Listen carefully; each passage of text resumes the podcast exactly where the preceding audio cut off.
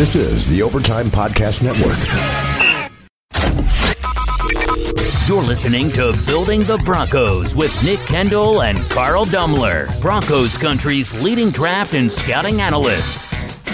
Get on over to milehighhuddle.com to sound off on all things Broncos. Hello there, Broncos country, and it is once again time for another episode of Building the Broncos. I'm your host, Carl Dumler, and with me, as always, I have my co host and good friend, Mr. Nick Kendell. Nick, Happy New Year, man, 2019. Hey, new year, new team, right? Who are we cheering for this year? No, I'm just kidding.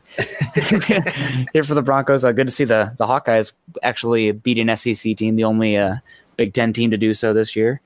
And uh, yeah, getting the ball rolling. Glad the uh, last two seasons for the Broncos are over and you know, starting to turn an eye towards the offseason and getting better and hopefully getting this team back on track. It's it's the season of optimism is what I like to call it, where yeah. things can start turning around very quickly. You can go from worst to first, or hopefully third to worst to, to first. But yeah, it's uh it's it's fun time for us. We always love the off season, and of course talking about the Broncos anytime we can. And of course, that's why we want to let you know that the Building the Broncos podcast is focused on all things pertain to your Denver Broncos as it relates to the NFL draft and, of course, team building. With Nick and myself being armchair GMs, we'll be bringing you fresh insight and analysis each and every week in every single episode. From scouting the enemy, player value, scheme and personnel fits, and general football related banter, of course. You can follow myself on Twitter at Carl Dumler MHH, as well as follow Nick at Nick Kendell MHH. Be sure to tweet us any questions or opinions you have because we live for talking Bronco football.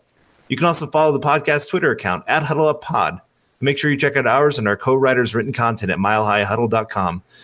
A part of 24-7 Sports and an affiliate of the CBS Sports Digital Network. We know you listeners are as football draft and Bronco crazy as we are, so please give us a click and subscribe to us on iTunes as well as Stitcher. And don't forget to share us on Facebook and Twitter. We wouldn't be here today without you listeners. So, as a call to action, please go and take the time to go to iTunes or Spreaker and rate and subscribe and let your voices be heard on how you enjoy our show. Now, before we get going, we first want to say thank you to our great sponsor, Audible. Get a free audiobook download and 30-day free trial at www.audibletrial.com backslash huddle up. Over 180,000 titles to choose from for your iPhone, Android, Kindle, or MP3 player. Again, that's www.audibletrial.com backslash huddle up. Well, one of the the biggest decisions the Broncos have is happening right now as we are recording this podcast, and that is the Broncos trying to figure out who the next head coach of the Denver Broncos is going to be. And there's a there's a lot of pressure on this one. You got to get it right. I mean, essentially, this is this is a do or die decision for Elway and the current regime that's in charge here. I feel like if you get this one wrong, I can't see people keep continuing to support him and the team. I mean, right. he's still a legend in this team, but like considering the past two seasons and everything like that, I don't know. The, the seat's going to get hot. That's for sure. It's already hot. It's going to get yeah. hotter. Yeah, I can't disagree with you at all, but it is kind of exciting. Uh, I mean, Bronco fans for over a year now have been wanting Vance Joseph out of the building, and now he's out of the building. And uh, so the Broncos have narrowed their search. It looks like pretty much to five people. Doesn't mean that they can't add more as we go about. Maybe they aren't overwhelmed by any of them. But uh, I guess right now, if you had your dream coaching staff, I'm talking head coach, offensive coordinator, defensive coordinator, what would be your staff? For me, given everybody that's been listed so far, gosh, are you just talking about out the candidates that are here in front of us, or are we talking ideally yeah, any, any possible one? No, let's just stick with real with reality here a little bit. Well, I'm gonna irritate Erick Trickel because he said this was his ideal one too, but I can't disagree based on everybody who's been interviewed or is being planned on being interviewed so far. Probably head coach uh, Vic Fangio, uh, offensive coordinator Zac Taylor, and defensive coordinator Chuck Pagano you kind of have the experience there, with the defensive coordinator and Chuck Pagano. Um, it's still a very veteran defensive team, and then you got a young offensive mind in Zac Taylor, whose brother is actually uh, offensive coach, I believe quarterbacks coach or something like that with the Eagles. I'm, I'm sure I'm sure he would bring him along, and then I think Fangio is uh, probably probably the best candidate I've seen so far out of the ones as far as what I'd like as a head coach. Not bad. I'm, I'm gonna go a little different direction. I'm gonna go Mike Munchak. Okay. I know some people are a little underwhelmed at him, but I, I just one, I love what he does with the offensive line. And I'd love Yeah. to have that kind of wisdom come to the Broncos and fix that offensive line. I, I know people will say the Titans were not a great time when he was a head coach, but he got that offensive line on track and they've still benefited from his time being there right now. And uh, beyond that, I, I think he's he's a guy that a lot of players respect, listen to. He's just one of those consistent guys in the locker room. Something the Broncos need right now. And then I'm surrounding him with two really good coordinators, or at least guys that I think could be good coordinators. I'm going to get Scott Ki- Kingsbury, and of course Todd Cliff Bowles Kingsbury. or Cliff. Yeah, sorry, good. Scott Cliff. Yeah, Cliff Kingsbury, that young OC that has that kind of offense that I know John always been talking about that he wants to see the Broncos kind of head towards, and and then Todd Bowles. There, there's just something about the way that he coaches. I love his aggressive style. I loved when he was down in Arizona. I mean, he had that defense just, he had the attitude. I remember how just nobody wanted to play the Cardinals at that time, mostly because they just were always hitting people, flying around the field, making plays. And I want that for the Broncos again. So that, that would be my staff. Not bad. I, I do have a question for you about the staff. Been a lot of talk about Gary Kubiak coming back and potentially being the offensive coordinator in some role like that, and the Falcons being interested for him in a similar position. What are your thoughts on Gary Kubiak coming down from the front office where he was this past season to joining the coaching sideline again? So I had a friend share this with me that he he views Gary Kubiak. You've seen the movie Joe Dirt, right? Yes, I have. Where he meets Yes, the the guy selling fireworks, and he goes, "I Oh, have yeah. sparklers and snakes," and he's like, "What? Yeah. That's all you you have?" And that's kind of how I view Gary Kubiak a little bit. The, I think with Gary Kubiak, you have to find a quarterback that fits his system. Yeah. He's not one of those coaches where you say, okay, here's our quarterback. Now go design the system. Hmm. And so, I mean, there, there's some guys that I have in mind that I think could fit his kind of system, but it's still kind of over, over not overwhelming, underwhelming of what I think the Broncos could be on offense. It, it's just, I, I don't see the innovation in him. And, and I think he's just kind of a, a stick in the mud of this is my system. It's I'll worked in different forget. places. And I, I always think with Peyton Manning, Yep, that's my point. Go ahead. yeah, yeah, I figured that's where you were probably going to go too. Of how do you take one of the greatest quarterbacks of all time, who has pretty much designed his own system, and say, you know what? Hey, we're going to make you do my system, and it's not going to fit you at all. It's going to be very uncomfortable. I know your arms hurting too, and all these things, and it just it, it was a disaster. it was a complete disaster. I mean, that defense really saved that last season for sure. But I think it could have been so much easier of a season, especially for Peyton Manning, if they would have just kept the same system for him. Remember how they wanted to? The, the compromise was going to the pistol. Yep. What what a crazy time! That was so weird. That 2015 was such a roller coaster season. I still maintain that that 2012 team was the best team, the best Broncos team I've seen since the probably the '99 team. But Yep.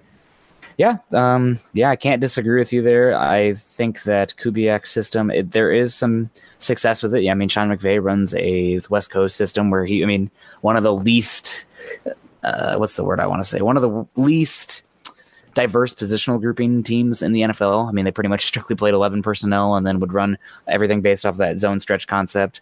Um, very, you know, not not the, the people make Sean McVay to be this genius out, which he's a very creative play caller, et cetera, et cetera, scheme designer. But it's not like they were the Saints using all these crazy different packages to get guys open in different ways. So a lot of a lot of different ways to get it done. So there is some precedence that Kubiak could get it done, but I still do feel like I a I prefer him in the front office where he can kind of be a counterpoint to John Elway, and b bring in somebody with a bit more youth and experience using some more. I mean, Elway keeps saying it: college offenses, college offenses. That's kind of the opposite direction with Gary Kubiak. So Right. Exactly. We'll see there. But yeah, I I, I feel like Kubiak would be a safe pick, but a very underwhelming pick in that regard. And also, I wonder about you know too many cooks in the kitchen. I mean, Kubiak, he's had a position in the front office now, pretty high up. He's been the head coach. Some of these, a lot of these players have been a player underneath him as the the head coach.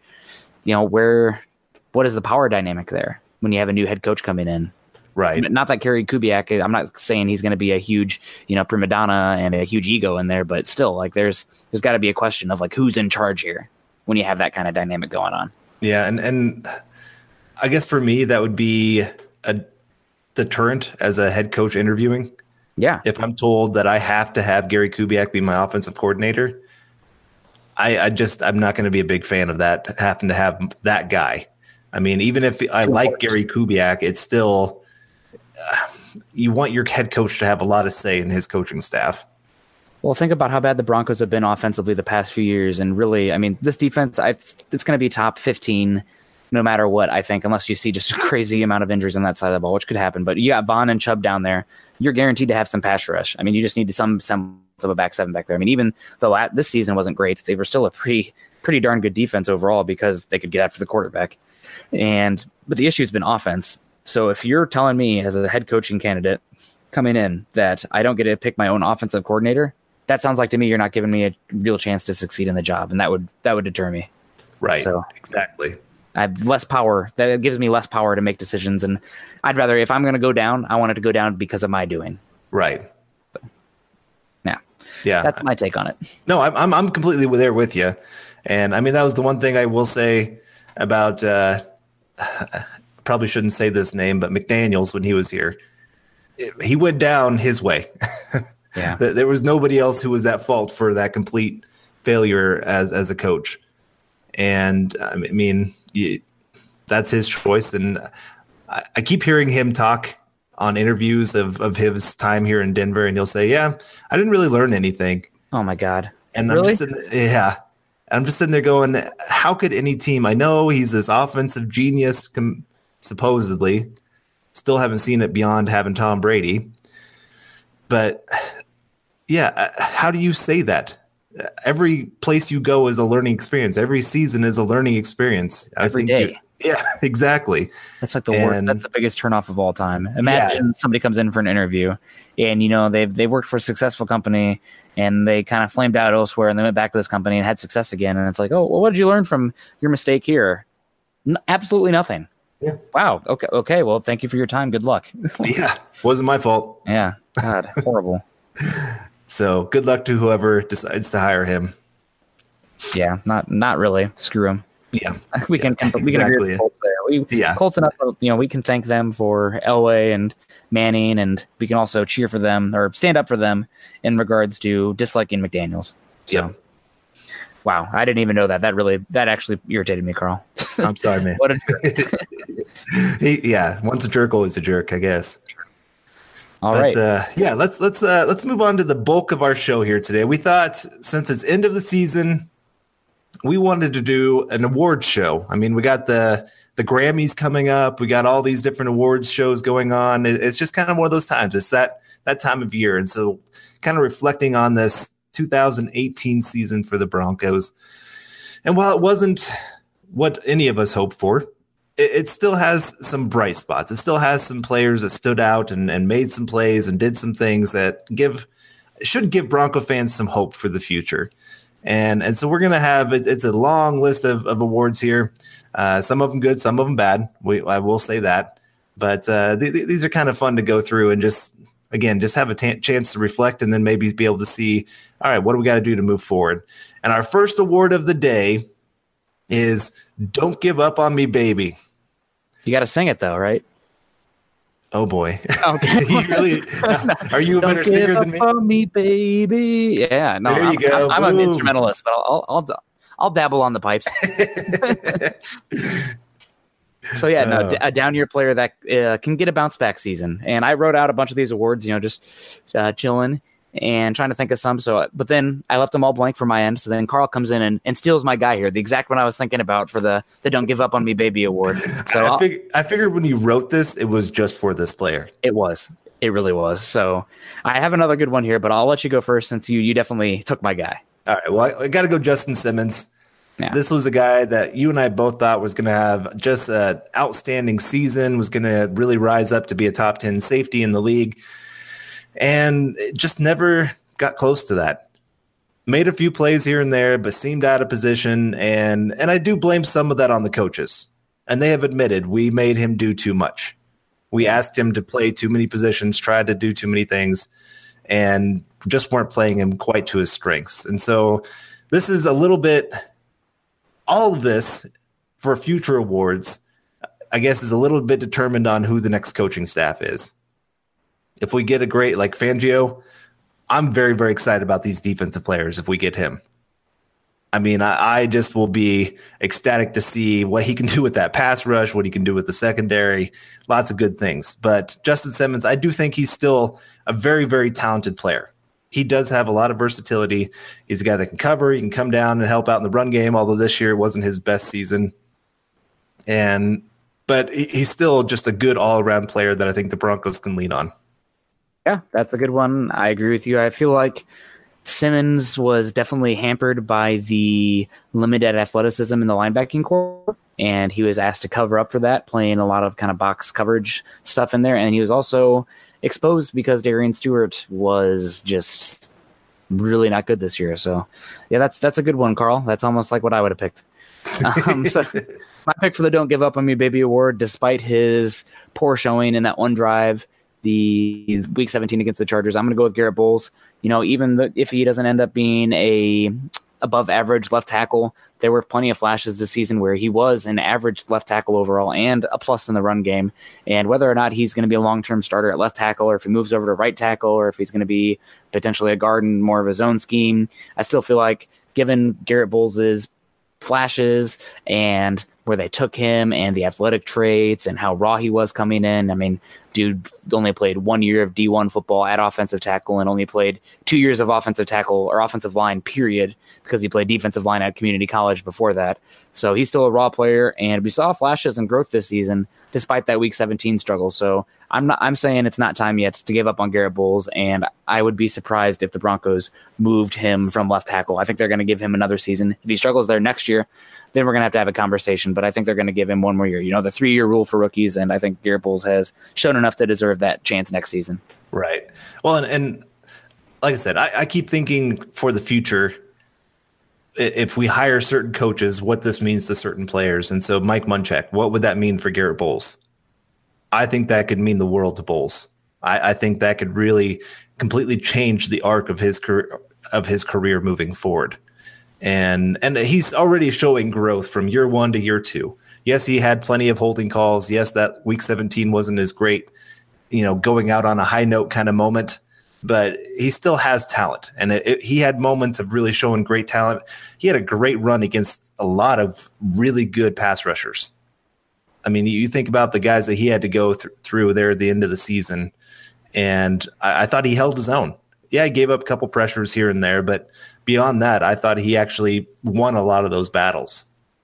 He definitely improved down the stretch, and hopefully, we'll see more of that even next season. And I definitely think, again, we had another season of instability at left guard next to him. I mean, he played next to three different dudes, so hasn't been an ideal situation, but having a quarterback, even though I'm pretty low on Case Keenum, having a quarterback that had some semblance of pocket awareness, uh, unlike Trevor Siemian, definitely helped him as well. So yeah, he's uh, he's growing, he's improving, and that's what counts. I mean, he's a first round pick. Is he living up to that 20th overall standard? Pr- probably not, but he looks like he could be a serviceable tackle, top 30, top 40 level tackle, including left and right tackles in the league.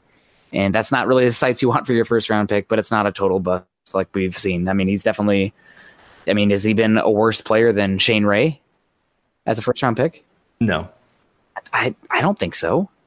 Uh, Bradley Roby's been better than him, that's for sure. He's I think he's already been a better hit than Sylvester Williams. So ah, I, I don't know. I definitely think there's a there's going to be more discussion on this going forward, but I don't think it's time to give up to give up on Garett Bolles by any means. Right. But moving on now, the the uh, haven't earned it award, uh, player that for next year that you think could emerge. For me, this one I have DaeSean Hamilton, and when Sanders went down, unfortunately, really stunk.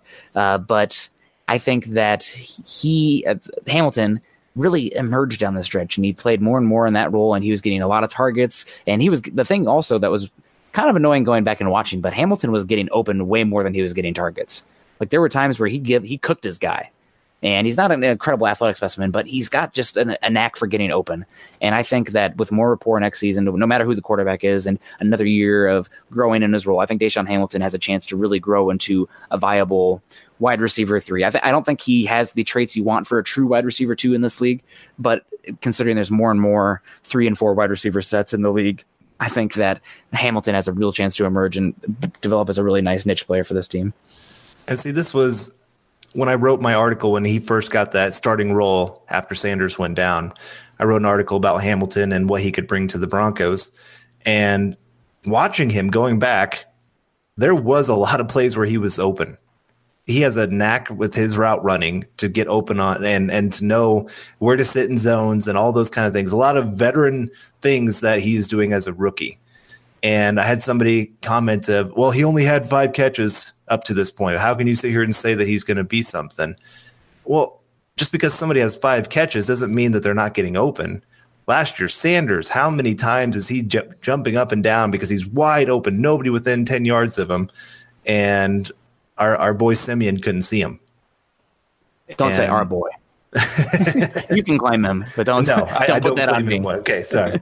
don't put that first on me, Ricky Bob. Yeah, evil. but uh, no, uh, he is. I, I think he's a guy that could really, with the right staff, with the right offensive showing, I think he could really emerge as that great, consistent target for some rec- quarterback, especially over the middle of the field. And for me, I went with Isaac Yiadom. I I really liked what he showed over the last couple games. It wasn't perfect by any means. He still had his moments of being out of position and things like that. But I, I thought he was showing a lot more consistency as the season went on. He looked like he was actually the game was slowing down for him a little bit. And not that I think he'll emerge as that true number two cornerback quite yet this next year, but I think he's a guy that they can lean on and say, okay, this is we can have Chris Harris we can have Isaac Yiadom, and if we can find that other third guy that can maybe be that number two, true number two, I think the Broncos can really still have a, a decent um, group of, of cornerbacks to lean on for next season. It's not the no fly zone, but no. there was a reason it was called the no fly zone. it's true. I mean, that, that that's rare. I, I think, and we talked about that when it was happening. Appreciate what you have while you have it, because it's not always going to be here and and so now we have to change our expectations of okay now let's look at this group compared to the rest of the league. Can these three hold up against some of the really strong offenses out there? And so i, I don't know who that other cornerback's going to be for the broncos yet but if they can get that other guy i think this could be a decent secondary for them yeah that's uh i can't disagree. Yeah and that could be they need safety help as well and they need linebacking help. I mean, gosh, preseason, I hate to you know keep patting myself on the back, but big concerns coming in the season. I had three of them.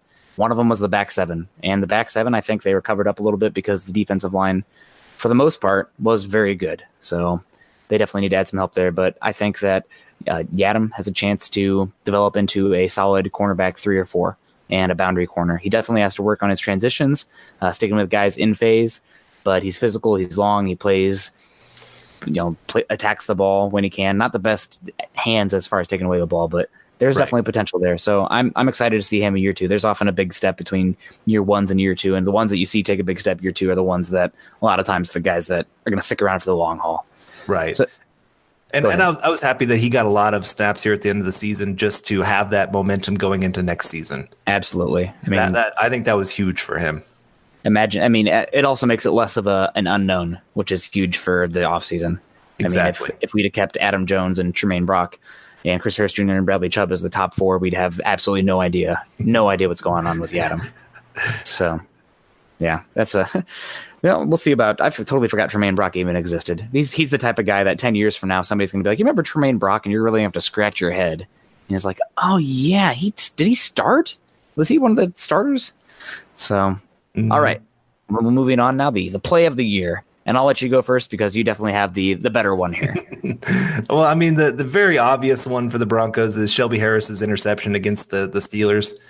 Just a huge moment. I mean, and it was for, for Bronco fans, it was all the more because one, Shelby Harris coming over from the Raiders where they cut him, wanted nothing to do with him, comes to the Broncos, becomes a, a good player for him and makes a play. Also, he had his kid that week, and then he goes and makes the play of the year for the Broncos. I mean, it just the whole thing was just a really cool experience, and just uh, couldn't happen to a better guy that just.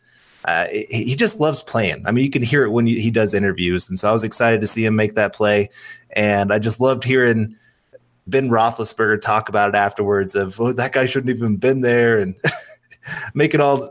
I mean, the whole team was just like, "What the heck? How did this happen?" And I, I think Shelby Harris was like, "What the heck? How did this happen?" But it, it happened, and that's that's the the type of plays that just really stick out on a season for sure.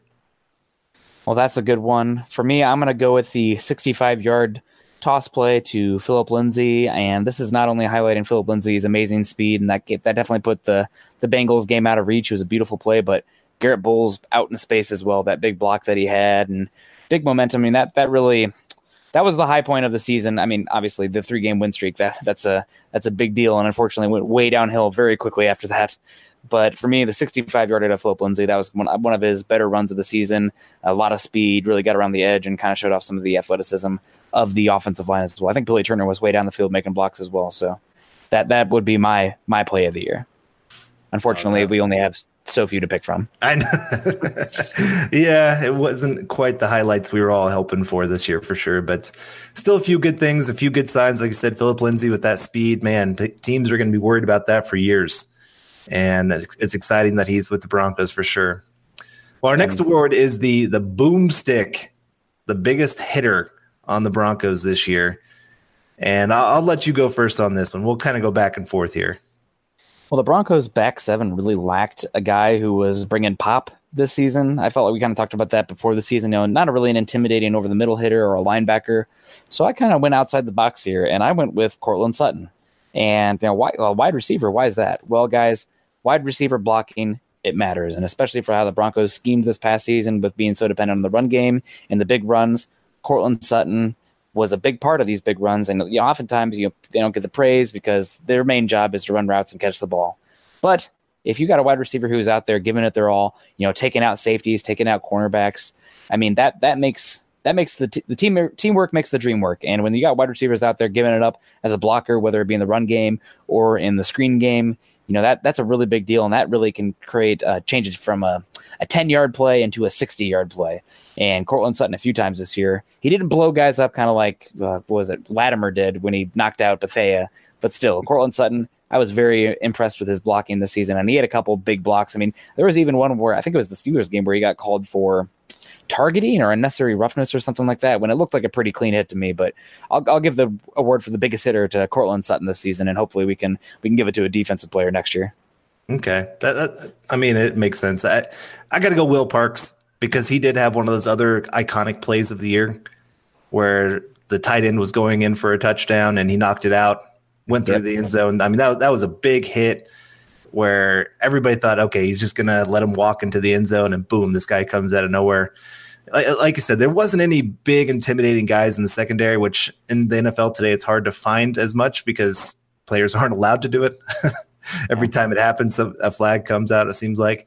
But uh, no, Will, Will, Parks, he's always that sound guy that's flying around the field making plays, and I, I'm I'm excited to see what he can do next year with his growth that he showed this year. Yeah, absolutely. We'll see if they do look to replace him. There's a lot of talk early on that the Broncos are going to be active and invested in the secondary in free agency. So we'll see what roles those guys have. Uh, moving on now, sticking in the back seven, uh, the Sicky Man Award, best coverage. And honestly, we don't need to spend too much time on here because it really wasn't close. It was Chris Harris Jr. Yep. He started off the season not the best, you know, against the Raiders, against the Seahawks. I honestly thought he looked uh, a little bit just, I don't know. He just didn't look the best those early weeks. He was giving up some room out of breaks. He was giving up catches. But then from that point onward, I thought he played. I mean, as good a ball as he's played in his career, he was killing it, especially without Aqib Talib there.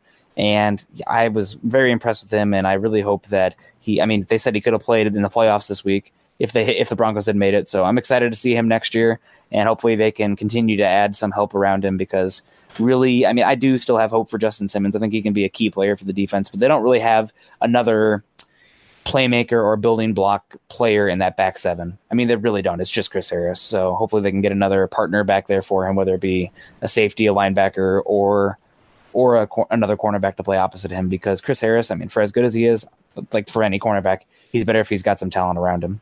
Right. One, I keep hearing all these people talk about trading him. Are you getting a first round pick and a third round pick? I would consider it then. But for his age, oh yeah, I mean for his age, yeah, you got to consider it then. But I, I, don't think any team's going to be offering that. No even though he's he's, I mean, crazier things have happened in the NFL, but still, eh, are you really going to make a weaker a weak unit all that much weaker that you have to find another talented player to have to replace? And I, I just that right now, keep your core guys. We're we're to have enough cap money to to go out there and get a few guys and and things like that. I, I just I think some people are just kind of over panicking of we need to completely hit the entire reset button, trade Von Miller, trade Chris Harris, all these things, and and I think that's just going a little overboard on where the Broncos are at. And I'm not saying that you can't hit the reset button on some things, but you still got to keep a couple core players for for the Broncos. I mean, you need some guys that these younger guys can look up to and say, okay, what do we need to do? And Chris Harris Jr. is definitely one of those guys. So uh, I'm excited that he's going to be back. Like you said, I'm glad that his injury is not going to linger into the offseason and he can have a full offseason to really recover and, and get ready for this next season for the Broncos. Yeah. And we definitely need him because, like we said, the back seven outside of him, not the best, but hopefully they'll add some pieces around him. All right. Well, I have another one here. The uh, the too quick to judge player, a player we or fans were down on that that has looked to start to turn it around. And I kind of already talked about him a little bit, but for me, I'm going to say Garett Bolles. He played better this season down the stretch, and hopefully the next season getting stronger, getting even better in the film room. You know, being a little bit more technical, technically savvy. He'll be even better next season. And I think fans were way too quick to call him a bust, especially in comparison to some of these other first round picks for the Broncos. I mean, going down the line, obviously he's not he's not as good as Von Miller. Duh. that means he'd be one of the best left. He's a Hall of Fame left tackle, and that, that'd be pretty high expectations for a second year player, um, end of the first round kind of guy. But compared to like Shane Ray, uh, Sylvester Williams, I, I, would say he's already better than them. He's already provided more value than that they ever did in Denver. So um, for me, I think we were too quick to judge and pile on Garett Bolles, especially because a lot of people wanted the Broncos to go with a guy like Reuben Foster, who I know he was his charges were dropped today, but like, oh my god, no thanks, like just absolutely pass hard, couldn't pass harder. Right, yeah that that whole situation's just he he needs to be done with the NFL. Yeah. Uh, no, I went with uh, Derek Wolfe. There were a lot of people who were calling for him to be cut, save his cap money, go spend it somewhere else and I mean, his injuries were starting to pile up. There was even some talk that he was thinking of retiring and all those kind of things. And I thought he had a, I thought he had an underrated bounce back season. Yeah. He didn't have the the big stats or the big sack numbers or anything like that, but I thought he had a, a very consistent season, and and a guy that I really hope the Broncos bring back next year again. I think he's only going to be like the 32nd or 36th highest paid defensive lineman. And considering his leadership in the locker room and the presence he brings on that defensive line, I would not look to get rid of him. I'd maybe look to restructure the contract, you know, yeah. maybe maybe kick some money back to another season or something, but I don't think he's somebody you should move on from. And I agree. I think people were quick to down down him. His pass rushing was down the season, but his run his run defense was top notch. Uh, for me, my guy. Oh, yeah, no. Moving on now. Sorry. Moving on now the next award would be the Pancake Chef, which you know self-explanatory. Best blocks this season, and for me, my guy that I have here for the best blocks, he didn't have he wasn't the best offensive lineman this season. I think far from it. But as far as a guy who really made some some splash plays, I don't know. Carl, did you ever play like you were talking about it today? You know, Madden or NCAA football back in the day. Did you ever mess around and like edit some of the players, kind of look oh, at the yeah. stats and whatnot? The yeah. stat, the the key stat known as impact block you remember that one where it's not like pass blocking or the mm-hmm. the footwork or anything; it's impact block. I think Connor McGovern is the guy who would have the highest impact block on this team, besides maybe the guy you put, because when he wins at a block and really just like blasts a guy out of a hole, it's impressive to watch, and he will put guys on the ground. Very explosive. Not always the most consistent player. Struggled against some of those better defensive linemen, especially ones with length this season on the inside. But I, my pancake chef this season, I think I'm going to go with uh, Connor McGovern one of my uh, all-time favorite stats that I had for for Madden was they gave Jason Elam 99 speed. What? Yep. That was a mistake. Yep. So I could I could kick off, run down the field, and catch it before the kickoff returner caught it. Wow, that would be. Would you draft that guy? How high would you draft that kid? First overall. I mean, that's Gosh. a touchdown every time without even wasting a second off the clock. Wow. Oh man, it, it was a lot of fun. Yeah, yeah, it was a lot of fun. But uh, no, I, I went with, of course, Garett Bolles. I mean, honestly, he kind of gets himself in trouble with being almost too aggressive at times, where he will have a guy blocked and then he'll just decide, I got to finish this guy, and then he'll throw him to the ground, and the officials be like, Oh, that's holding. And and so he's got to learn a little bit that sometimes just holding your block is is an okay thing, especially in pass blocking.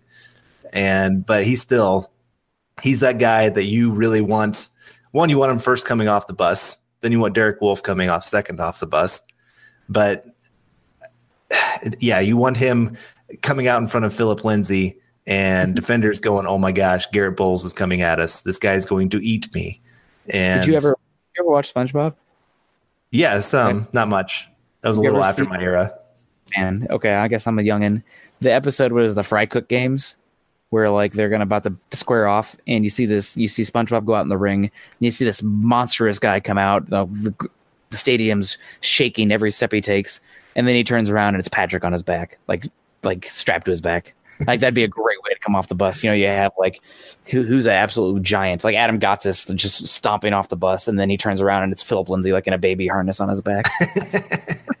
Sorry, just gave me a little funny visual there. Yeah, no, you're, you're good. You're good. I, I think of uh, Ace Ventura, Pet Detective Number Two. Oh yes, yes, Yeah, where the he has to fight Oh, the, the little guy. yes. The White Devil. Yeah. Oh man, that's a good one. oh yeah. Now I'm gonna Okay. have to go watch that. But anyway, next next award we're gonna go with the scapegoat player people poop on that they really shouldn't. Uh, the the guy that just seems uh, definitely doesn't get doesn't deserve all the criticism that he gets. And I I think you and I are kind of on the same plate of Garett Bolles being that guy that people just love to hate, but he doesn't deserve it all. Yeah, I, I thought. I mean, it, he deserved it for a lot of a lot of games. He had a lot of bad games, but he did show uh, resilience and being able to turn around his season and and start showing some good things. So for me, I mean, I'm, I'm gonna have to go with Garett Bolles again. Yeah. because I, I did like what he did, especially over the second half of the season. One that I think you know honorable mention here, not my pick, but honorable mention would be Justin Simmons, and maybe even yeah for my sake, because I definitely pile on him too. But maybe somewhat Case Keenum, just because Bill Musgrave was that bad this season. That's, I mean, that's that's a good pick. That's a valid one. But my my number one guy here, I feel like a lot of people pile on him when, gosh, he shouldn't be, and that's that's Todd Davis. Is Todd Davis an elite linebacker? No. Does he have elite speed? No. Is he a great coverage backer? No. But when you have a linebacker lined up against was it DeAndre Hopkins and like Antonio Brown and like Tyreek Hill or crap like that. Yeah, pardon my language. You said poop, so I'm gonna take it up a notch. Oh man, yeah, I know. Look out, guys! It's a new year, new me. It's 2019. Potty mouth. But yeah, no, I definitely. I think Todd Davis is a guy that's just he's given an unfair rep because of what he's asked to do. I mean, is he's not he's not Luke Kuechly, he's not Bobby Wagner, he's not Deion Jones, but you shouldn't expect him to be. This guy, what was he like a fifth or sixth round pick? Came off the practice squad of the Saints, and he fills his job very well. He's a box guy. He's a thumper. He plays between the tackles. He f- takes on blockers well. He can fill as needed. But if you're asking this guy to turn and run or play coverage against a linebacker, it takes an el- or against a wide receiver that takes an elite skill set from a linebacker. And when that happens, either the other team just out schemed you at that play and you know tip your cap because it is a game of chess and those other guys are trying to are playing to win as well. But really, I mean, he does his job well. And if you're expecting him to be, you know, this this all pro linebacker, then you just got the wrong idea of the type of player he is and what he's asked to do. So that that's my big scapegoat. I feel like he gets a an unfair rep uh, fairly often, and he's not he's not a terrible player by any means. Right. Yeah, you're you're right. When he when he gets schemed up against wide receivers like that, I mean, that means the other team's playing chess and our coaches are playing checkers. yeah, it's, it's like I mean, no wonder like who, who expects him to stop DeAndre Hopkins? yeah, if DeAndre Hopkins beat Champ Bailey a couple times, I would be like, uh, you know what, it's going to happen. He's a great player. But if you got him lined up against a not coverage linebacker, like, and you're upset about that, I don't I don't know what to tell you.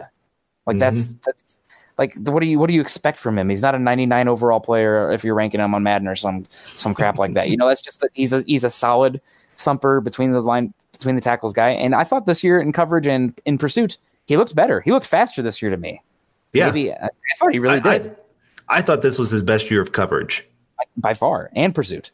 Like Yeah. outside the tackle, he was making plays that I had, had not seen from him before. Before he looked a lot more stiff, and he just looked so much more fluid this season. I honestly think he might have been one of the more underrated re-signings this past offseason. I think he definitely played up to his contract. You know, would you like to replace him with a Leighton Vander Esch level linebacker, a Roquan Smith, or Darius Leonard? I mean, yeah, duh. But still, he's a valuable player on this team, and he has a, he has a role, and he fills it nicely. And I feel like there's a bigger issue with his, the safeties around him and the the complemented linebacker rather than Todd Davis himself. Yeah. So that's that's just my opinion. Maybe I could be wrong about that. Uh, speaking about the complimented linebacker, the uh, turn down the hype award. I guess that's not so much of an award. Sorry, guys, but the the player that you don't just totally get the love for, and I this is going to make some people very upset because well, it's going to make me upset even because of my my college fandom. But for me, it's Josey Jewell, and this season he had a couple good plays, but for the most part, he looked pretty slow. He looked pretty small. He looked pretty weak in getting off blocks. And I just, I understand the instincts are great. I understand the leadership and the work ethic is great, but there's some point where you're just, you're just limited, you know? And pairing him next to Todd Davis, who's already that, you know, a plus player as a box defender with that you have questions about in coverage and speed, pairing him with an even slower, smaller version is a concern. And so I, I Josey Jewell, if they go with him next year as the linebacker, especially considering how bad this draft class looks at linebacker, especially if Devin White and Mack Wilson don't come out, then I mean, if you have to go with Josey Jewell, the Broncos have shown they can get away with mediocre play in the linebacking corps. You don't you don't have to have a difference maker there if you have good players around them in the back seven and a good pass rush and everything. But I just I don't get the hype with Josey Jewell. I don't think he's ever going to be a, a great player in the league, and that kills me because I am a huge fan of his as far as uh, what he did for the Iowa Hawkeyes, and obviously a huge Iowa Hawkeye fan too. But I just think he's a he's a medi- he's a mediocre, very low ceiling player, and I just I, I, I don't see what there's to get too excited about. Good one. I, I almost went with him, but uh, I decided to to give that one to you. Uh, I went with Chad Kelly. I know he hasn't been on the Broncos, but I still have here Bronco fans. If only we had it. Yeah, I, I mean, when he was here, it, it was getting crazy. How many people were going? This guy's going to save this this organization, and I, to me, he showed exactly who he is. He's a guy that just he can't stay out of trouble. He he can't be the face of your franchise. Are you really going to trust this guy, give him a big contract or anything like that, and think that he's not going to go do something really, really stupid at some point? He's going to make you look. bad. Yeah, he, he will. And I just I thought he was inconsistent when he did have a chance to play in the preseason and stuff like that. He had a great first game, but every game after that it was pretty downhill. Yeah. Some good throws, some good plays, and then just plays that have you scratch your head going, what were you even seeing? And that's what he did in college too. I mean, he, he was in preseason what he was in college some moments of greatness and some moments of just oh my gosh get this guy off the field kind of thing so i, I still i still don't get the hype i mean but there's still some people out there that would that say letting go of tim tebow was a mistake so Yeah. we always have that that love for The backup quarterback. yeah or, or the guys that show a lot of passion Oh, yeah. And Exciting. yeah Yeah. And so I, I just, uh, I, I'm ready for the Chad Kelly era just to be done, and let's just move forward with somebody else. And whoever that might be, I mean, I, we might have another year of Case Keenum, and I know Bronco fans will be pretty upset about that. We'll see what happens with the new coaching staff and things like that. But yeah, Chad Kelly, he's done in Denver. That's for sure. Yep. And good thing. Sorry to be that guy, but yeah, good thing. All right. Well, the next award, the Old Man Strength Award, best player over 30. And I went with an older old man on this team, but I went with Domata Peko, going to be a free agent this year. Are they going to resign him? I don't know if I would be about that. I think I might rather have Zach Kerr, but Peko's been huge for this team. He's just probably one of my favorite personalities on this team. I've never seen a guy who just radiates joy and happiness mean, he's got one of those like contagious smiles where you hear him talking and he's just excited and kind of got this like childhood wonderment. And it's like, man, I am your best friend. You don't even know me. I'm your best friend now. I called it. so, and he played well this season. I mean, not his best season. You can definitely tell that he's he's starting to wear down. I did a film piece week two on him when he had a great game against the Raiders, and then after that, it was rather you know rather no show from him down the stretch, and that the father time is going to catch up on him. But I got to give tip of the cap to Peko, even if he's you know going to retire and move on to somewhere else after this season. I big fan of him personally, and obviously the hair game is very strong. So I'm I'm going to give him the award just because I'm going to be a little bit of a fan at this point, and I just love the guy. I I almost put an award for best hair on the team. Mm. Almost did him. it. I don't know. You got Phillip Lindsay. Oh yeah. I mean that that fro man. That I'm, I'm going to uh, go with Polynesian. Man. You're going to go who? I got to go with the Polynesian. When you can't read the back plate on the name, you just have to go by the hair. That that's that's some great hair. All right, all right. well, I went with Jared Veldheer.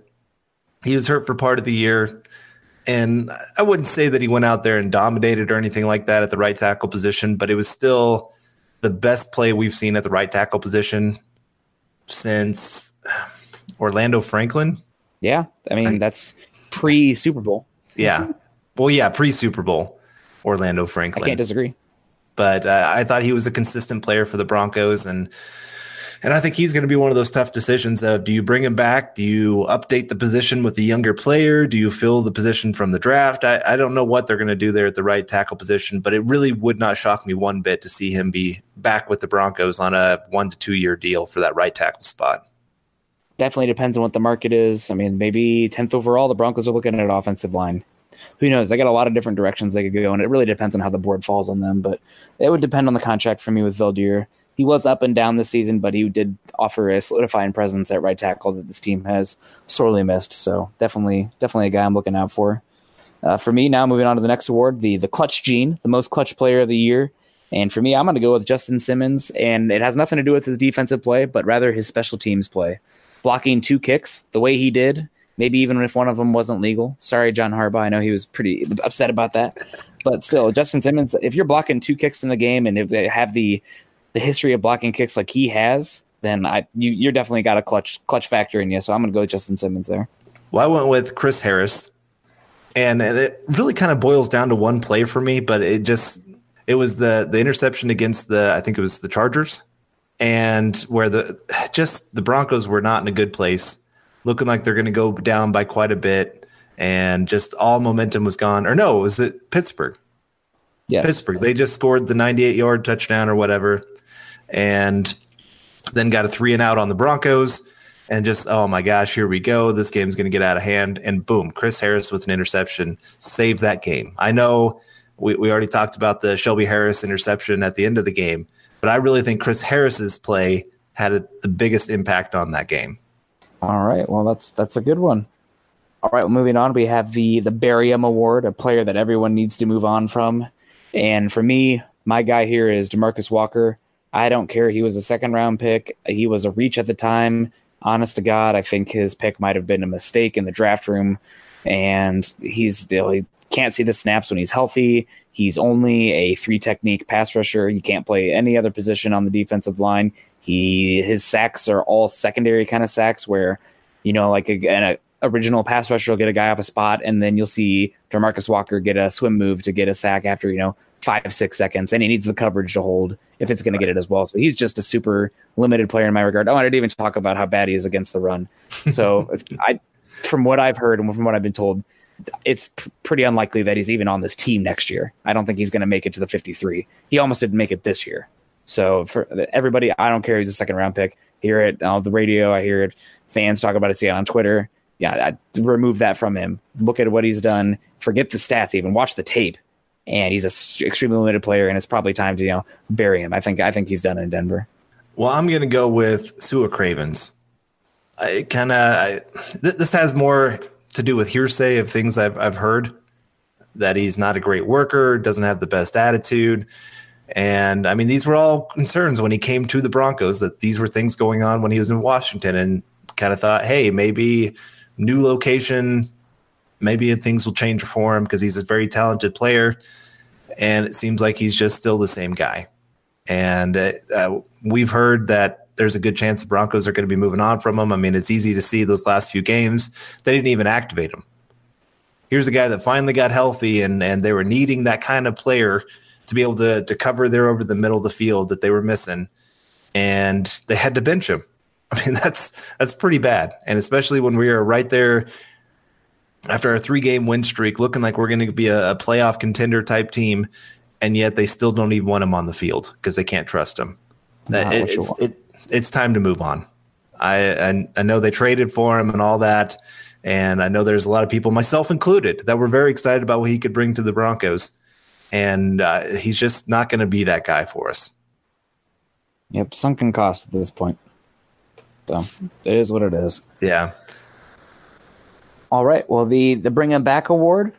Now it's a guy, the free agent player that the team needs to resign. And number one for me, I don't think it's close. I was, you know, going back and forth with, you know, maybe you don't you can get away with not paying this guy. Well, they missed him. He's solidifying presence, and there's a lot to be said about re-signing your own guys. So for me, Matt Paradis, I don't know what the market is going to be. Obviously, there's a point where you can't pay him to bring him back, but I would love to have him back in Denver, even if he's not, you know, the best center in football. He's not Ryan Kelly. He's not Jason Kelce. He's not Rodney Hudson. He's not Travis Frederick.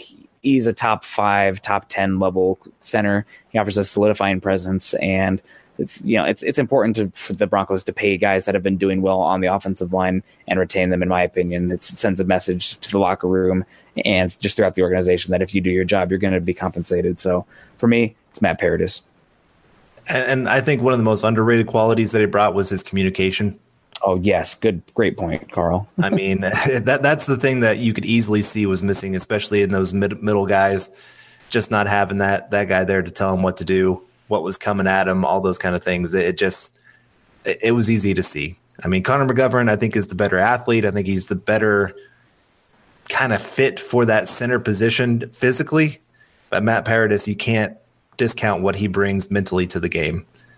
My guy, I went with, I know a lot of people are going to really get after me on this one. I went with Bradley Roby. I, I kind of went back and forth on this one because there's some other oh, smaller signings that the Broncos could make. But just looking at one, the draft, and looking two at, at free agency at the cornerback position, and I'm just not sure that there's a ton of greater talent than Bradley Roby. And I don't think Bradley Roby has been a great cornerback by any means this season, but I think he's had moments of really showing that he can be a good cornerback. And and some of this kind of depends on the next coaching staff we bring in. Fangio, I, I think he's the kind of guy that could get across Bradley Roby what he could be. I still think Roby has the talent to be a top 10, top 15 kind of cornerback in the league. He just has to show more consistency. And I know that's what we've been saying that for years. Maybe he's never going to reach that kind of point and and I'm probably if the Broncos are paying him, they're probably going to have to be overpaying him. But uh, I, I just I guess I'd rather keep him around and and see what he can do with more years with the Broncos, and just hope that you can have a coaching staff that that can get through to this guy. I know that's that's asking a lot, but I, I still like Roby. I still see enough in him, enough plays that I'm going, man, this guy he has something. Well, we will see what the market dictates on him, but from everything that I've been picking up, I don't think he is back in Denver next year. I think they'll look elsewhere to fulfill their secondary needs, but he's still talented. There's flashes of talent, and I thought, you know, down the stretch, he actually played pretty well. So if he wants to be back and the contract looks right, I mean, I think it would be silly not to at least consider it for the the Broncos front office, but we will see. All right. Well, only a few more awards left. We've got the the milk carton award, which is missing, and I went back and forth here. Number one for me was Sua Cravens because I mean we got him, and hello, where was he all season? I know he was injured, but still, like, yikes! You know, you you touched the nail on the head. You brought him in here. They needed him. He didn't show up. But for me, you when you put Jake Butt, I figured we kind of would take it in a different direction. A guy that the team themselves missed. And once this guy went down, I thought the entire the entire offense just shut down completely. So I'm going to go with Emmanuel Sanders here. Uh, really, I mean, I feel like I've actually been underrating his game, how much value he's brought to this game because once he went down, the offense just completely imploded. The, the run game disappeared the the hands, the, the explosiveness in the pass game. It just all went to a level that I can't remember since. I mean, Trevor Siemian brought it to this level too, but it was horrible. So for me, the main guy we were missing there down the stretch, and the milk carton award for me would be Emmanuel Sanders. Well, I I guess I thought of this in, in many different ways. This award, because Jake Butt he can fit many different directions. Of one being tight end, Broncos didn't have any kind of production from the tight end position once Heuerman went down, but it's also where are you, Jake Butt I mean, it's you. I, I could have put this guy in that overhyped spot. Mm, yeah. Because I mean, when the Broncos drafted him, and, and I think we were both excited about him too, but he's he's been a no show because of injuries. Yep. And it's it's kind of like Heuerman. He when he's healthy, he's shown little flashes of hey, this guy could be something, but he's always hurt. And is Jake Butt following in that same footsteps of what shoulda, coulda? What what could he, he have been? And I, I just uh, I, I don't know. I I don't know if we can we can't go into next season trusting that Jake Butt's going to finally be that guy that emerges. I, I think the Broncos easily it's it, tight end's going to be a position that they're going to target, and thankfully tight end's very strong in the draft this year. Very strong, especially if your your boy TJ decides to come and join the the the group. and we're still waiting on Irv Smith and the tight end from Missouri who has a name that I can't pronounce. Albert O. So there we go. we'll see. It, it, looks like a pretty good class, so that'll be right. a, lot of fun. Right. Moving so, on. I, mean, so, I was just going to say, I mean, it could be where Jake Butt could really get buried on the the depth chart just because he hasn't shown anything to the Broncos, and they're going to say, "Hey, we're just moving forward."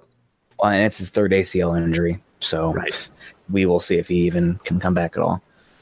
All right, well, moving on. We've been yeah already starting to get a little long. We got a couple more awards here. This is a good show idea, Carl. I'm glad I did this. uh, the uh, the biggest ugliest award. So either offensive line or defensive line. Just a guy, you know, you want to bring him out, and if they are an ugly looking dude, that, that doesn't hurt either. But for me, my biggest ugliest award this season for you know best offensive line, defensive line guy, deserving some praise here. Adam Gotsis, I thought, especially down the stretch, he was playing the best football I've seen of his career. A lot of people were talking, you know, Broncos really need to resign Shelby Harris. Blah blah. He's going to be a free agent after next season. Can't risk losing him. Well, yeah, honestly, if you put a gun to my head, I think Adam Gotsis was a better player down the stretch, and he looked like he was finally starting to click as a pass rusher, which he, he's already developed into a really solid run defender, and his burst and everything is top notch. If he can start developing as a pass rusher, look out. And next year is going to be his fourth year. You know, another raw kind of player coming from Australia. So I think he's got a chance to really be. Uh, he's never going to be an. I don't think an elite elite level defensive lineman, but I think he can be a pretty high level one. And it was starting to show down the stretch. So my biggest ugliest award for the the big uglies is going to go to Adam Gotsis. Uh, very good one. I mean, we both when we saw this award, that was the name that came to both our minds. But I, I went with Shelby Harris.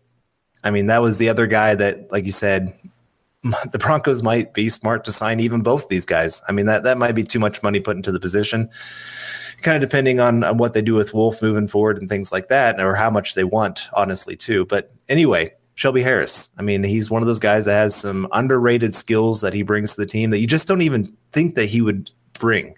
He doesn't look like a great pass rusher, like when you look at his size and, and things like that, but he finds ways. And he almost almost made one of the best plays when uh, I hate to say it, but the big touchdown for the Steelers.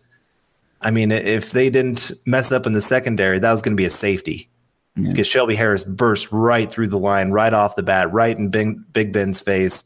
Should have been a safety. I, it was, oh man, so close. But but that's that's what he brings. I mean, he just made made some plays that the Broncos were needing somebody else to step up other than Chubb and and Von, and here comes Harris. So love those guys up the middle. They definitely kept the intensity the entire season. That was the the really nice thing to see with that defensive line. I, can't disagree. Good to see some defensive linemen there.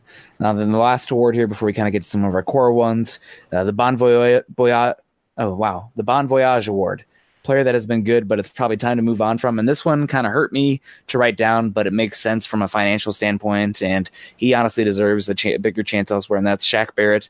I would love to have him back. You know, you can never have too many pass rushers, but given the contract Von Miller has and Bradley Chubb has, and the other holes in the roster, I can't see the Broncos being able to pay what Shaq Barrett deserves and will get on the open market. So no, whether it goes to the Browns or a team like the Rams or somebody like that, his service is going to be be sought after. And I just don't think the Broncos have the the feasibility to pay him what he should get on the market, especially as an undrafted free agent. Shaq Barrett, I, mean, I understand Denver's his hometown team, but go get that money because nothing is guaranteed. Yeah, besides that guaranteed money, I guess. so yeah, go get it while you can. So bon voyage and really good luck. And a guy that I will always follow and cheer for, unless he's playing the Broncos, will be Shaq Barrett. Good one. I yeah, I mean that's hard to disagree with. Mine, Emmanuel Sanders. I hate saying that. And I hate that he had this Achilles injury because he was having a great season, but he's got one year left on his contract and he's going to miss what, three fourths of the season this next year, if not more. Some hope it'll be less, but it's an Achilles injury and he's 30. So anybody who's telling you they know for sure is selling snake oil. Right, exactly. And so how can you keep him around? I mean, that, that's money that you could use to bring in somebody else, even at that position, to really help out through the entire year. And again, I hate saying that because he is that heart of the offense, that guy that just always gave everything he had in every single game, made some incredible catches for the Broncos. I, I, love what Emmanuel Sanders brought to the Broncos, but it, it's just that's the name of the game. It's part of the business it's cutthroat. I know that, and uh, it, it's going to be hard when they when they let him go. Yeah, I can't disagree. And whether that that'll depend a lot on the the injury and how he's coming back, but and the contract structure itself. But from what I understand, there's no real dead money besides the prorated signing bonus. So that probably means they'll move on from him. But I've heard conflicting reports either way there. So we'll see.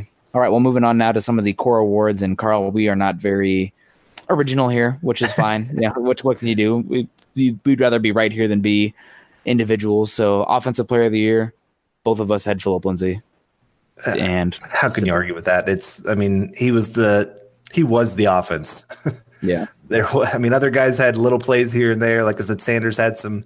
He was probably the second most consistent guy on the offense, but beyond him, Phillip Lindsay was that guy that just eh, game in, game out was making plays for the Broncos. Yeah, the only guy I think that might have had a chance to challenge him would have been Emmanuel Sanders, but getting injured that totally took it off the table. So here we are. All right, well, defensive player of the year. Uh, again, it's a clean sweep. Von Miller. He totally changes what offenses can do to them. He's still one of the best pass rushers in the entire NFL. He's worth every penny, and anybody who says that they should trade him is an absolute buffoon, and you should stop listening to them. Yep. I, this guy, I mean, like you said, the every team that plays the Broncos, who do they first mention? Von Miller. He's the guy. He is. And he's good in the locker room. He's good for the young players. I mean, it's, it's crazy. He even has a great relationship with our kicker of all players. I mean, he just everything uh, he, he's the face of the franchise. And the Broncos are lucky to have him and what he brings to the table. He's in his prime, just almost there at 100 sacks and oh my goodness it's just been been a fun ride to watch this guy and and he keeps getting having year after year of of showing he is one of the top players in the entire league he really is and he's developed into a great leader in person on and off the field as well which i i couldn't think of a much better face of the franchise hopefully they can turn it around for him though because his prime is coming to an end but luckily we have a guy opposite him who, hey, guess what? Rookie of the year. Both of us have the same guy for the Broncos here, Bradley Chubb. I thought maybe one of us would go with Phillip Lindsay, but me being a staunch proponent of positional value and Bradley Chubb didn't get quite get there to the sack record, but he was close and had a better year than I thought possible. Bradley Chubb is my rookie of the year, and he's definitely he's definitely gosh, outside of Von Miller, I think he's probably the second most important player on this team going forward as far as a, a building block. I, I can't argue that. I mean, like you said, he had a better year than I think most people thought he could have as a rookie. I know he came in as a very mature, very technically sound kind of guy, but still, uh, very. There, there's a reason so few rookies get in there and have double digit sacks because it's it's it's hard. Yeah, and the fact that he did it on a bad team that was playing from behind a lot of games just shows again how how big he was. And I actually thought his bend around the corner was better than what he showed in college this year. Yeah. So I mean, I don't think he'll ever he'll he'll never make it to Von Miller kind of level, but that's Hall of Fame level. I, I don't think he'll ever be quite Khalil Mack, which some people are comparing him to. But if he can be that notch below those kind of guys, that's that's a huge get for the Broncos at pick number five. Yeah, can't disagree. And with Von Miller and Bradley Chubb there as the the basis, the the key components of the defense, I think no matter what, you have a guaranteed top half of the league defense because getting after the quarterback is alpha, beta, whatever the C for Greek gamma. is. I mean, it's gamma. There you go. so there you go, Carl. Thank you. Yes. Well, I mean, all of us pastors have to know Greek, you know. oh, of course, right. But yeah, no, I, I can't disagree. Bradley Chubb for sure the rookie of the year for me. And then coach of the year for the Broncos, I got Vance Joseph. No, I'm just kidding. and everybody just turned off the podcast. Uh, I got uh, Bill Kollar. There's a couple other guys that, you know, Chris Modkins was the guy, the running back coach that was worth some hype as well. I thought Sean Kugler did a pretty solid job at the interior offensive line despite the injuries, but Bill Kollar, he's the dude. And if there's any positional coach of the Broncos, I hope they bring back, it's him. He's developed Shelby Harris along. He's developed Adam Gotsis. He's revived Peko's career. Derek Wolfe had a, one of the better years of his career. And even a guy we didn't talk about very much on here that played pretty well this year, a free agent, Zach Kerr. Bill mm-hmm. Kollar is one of the best defensive line coaches in football, and he has a job here as long as he wants, as far as I'm concerned. Yep, I'm, I'm with you on that. I went with Zach Azzanni, the wide receivers coach for the Broncos, and I mean, not that the the passing game was amazing this season, but I, I put that more on offensive scheme and limitations of of Case Keenum than I do on what the wide receivers were doing on the field we already talked about it with DaeSean Hamilton that he was showing great growth and and getting open quite often. Courtland Sutton started showing a little bit better route running as the season went on. Emmanuel Sanders was having a, a pretty good season, and I mean Demaryius Thomas. Th- there's a reason they they felt comfortable trading him was because the other wide receivers were developing fast enough that the Broncos were like, okay, yep, let's move on from this guy. And and as tough as that was to see the longest tenured Bronco leave the building, it, they still felt comfortable enough with it because the young guys were doing so well. And I put a lot of that on Zach Azzanni just doing a great job. I, I've talked about it on the show before that when I was at the Senior Bowl, he was the one coach that really, really stood out to me. The guy that I just couldn't stop watching what he was doing for drills, how he was coaching up the the players on the field. It was just it was something special. Well, there you go, folks. There's our list of awards. And Carl, I think we went along, so we should probably get up on out of here. Sounds good to me. All right. Well, that's going to wrap up this week's episode of Building the Broncos. You can find Carl on Twitter at Carl Dumler MHH and myself at Nick Kendell MHH.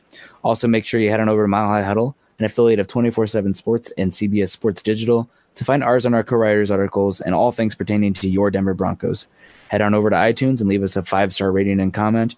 Your support can help us con- continue to bring us the Denver Bronco deep dives we bring every single week. We aren't just here to bring you the news, but an in depth analysis each week from team building, game planning, the draft coming up now, and 365 days of covering the Denver Broncos. You can follow the Building the Broncos podcast and all our other great audio content by subscribing to the Huddle Up podcast and on iTunes, and for Android users, Stitcher, as well as check us out on YouTube. You can follow us on Twitter by following us at Mile High Huddle and at BTB Football Pod. Also, make sure you check on check out at Huddle Up Pod.